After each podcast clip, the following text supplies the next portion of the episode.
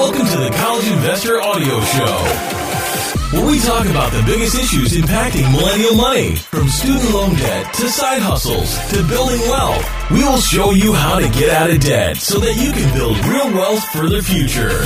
So, you ever heard anyone complaining about making more money?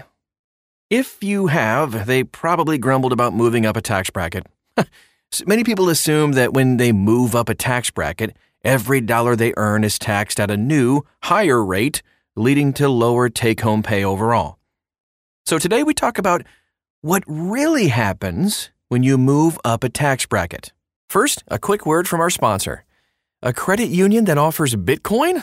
Give me five. For a limited time only, get $5 of free Bitcoin through the Southland Credit Union app. Enrollment is quick and easy. There's no hidden fees, and you can conveniently fund Bitcoin purchases directly from a Southland account. Claim your free Bitcoin today by going to thecollegeinvestor.com/southland. Bitcoin accounts and services provided by NYDIG, not NCUA insured. Restrictions apply to Bitcoin bonus. See terms. And don't forget to check out thecollegeinvestor.com/southland to sign up. So today we kind of explain what really happens when you move up a bracket, how to calculate your tax bill, and the possible downsides of earning more. What does moving up a tax bracket actually mean, though? So the U.S. has a progressive income tax code. That means the first dollar you earn is taxed at a lower rate than the last dollar you earn. It's important to note that the United States taxes your adjusted gross income, AGI. So, adjusted gross income is all your income subject to income tax wages, business profits, dividends, interest from high yield accounts, etc.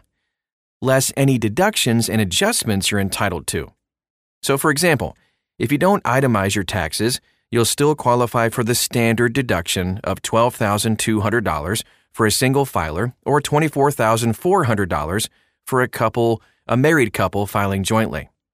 An individual claiming the standard deduction gets $12,200 in income tax free money.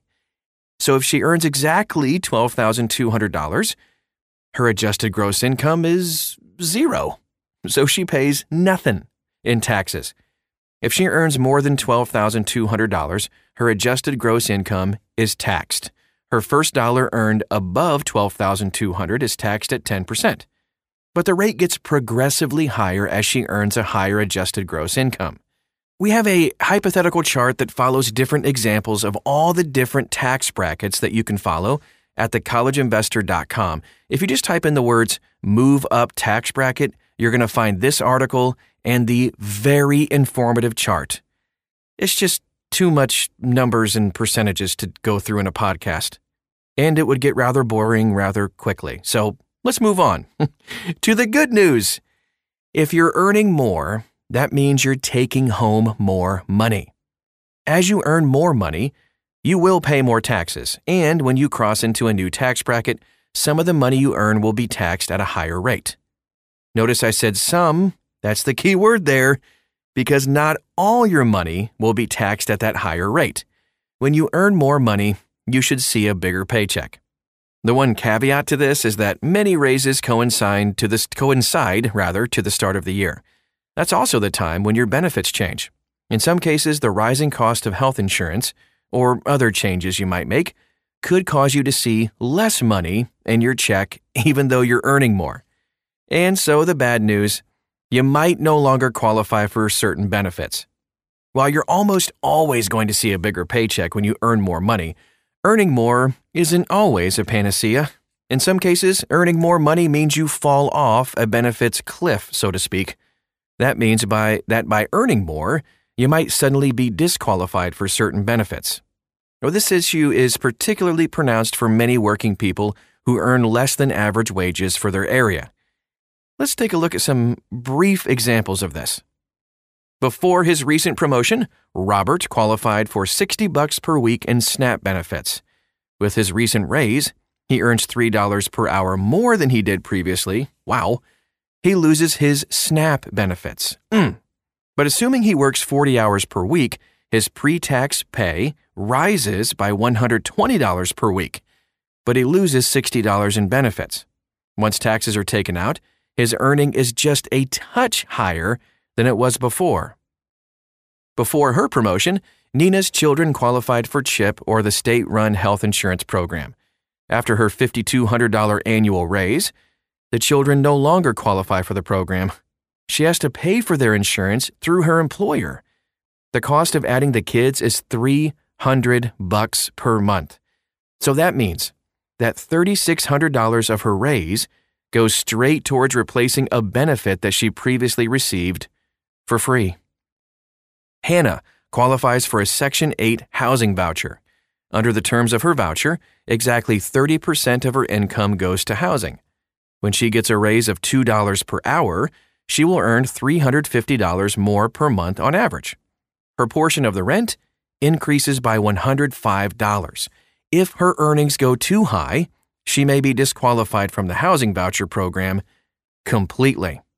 Although if she's earning a lot more, then, you know, that's good news. Not really bad news. Just depends on how you look at it, though.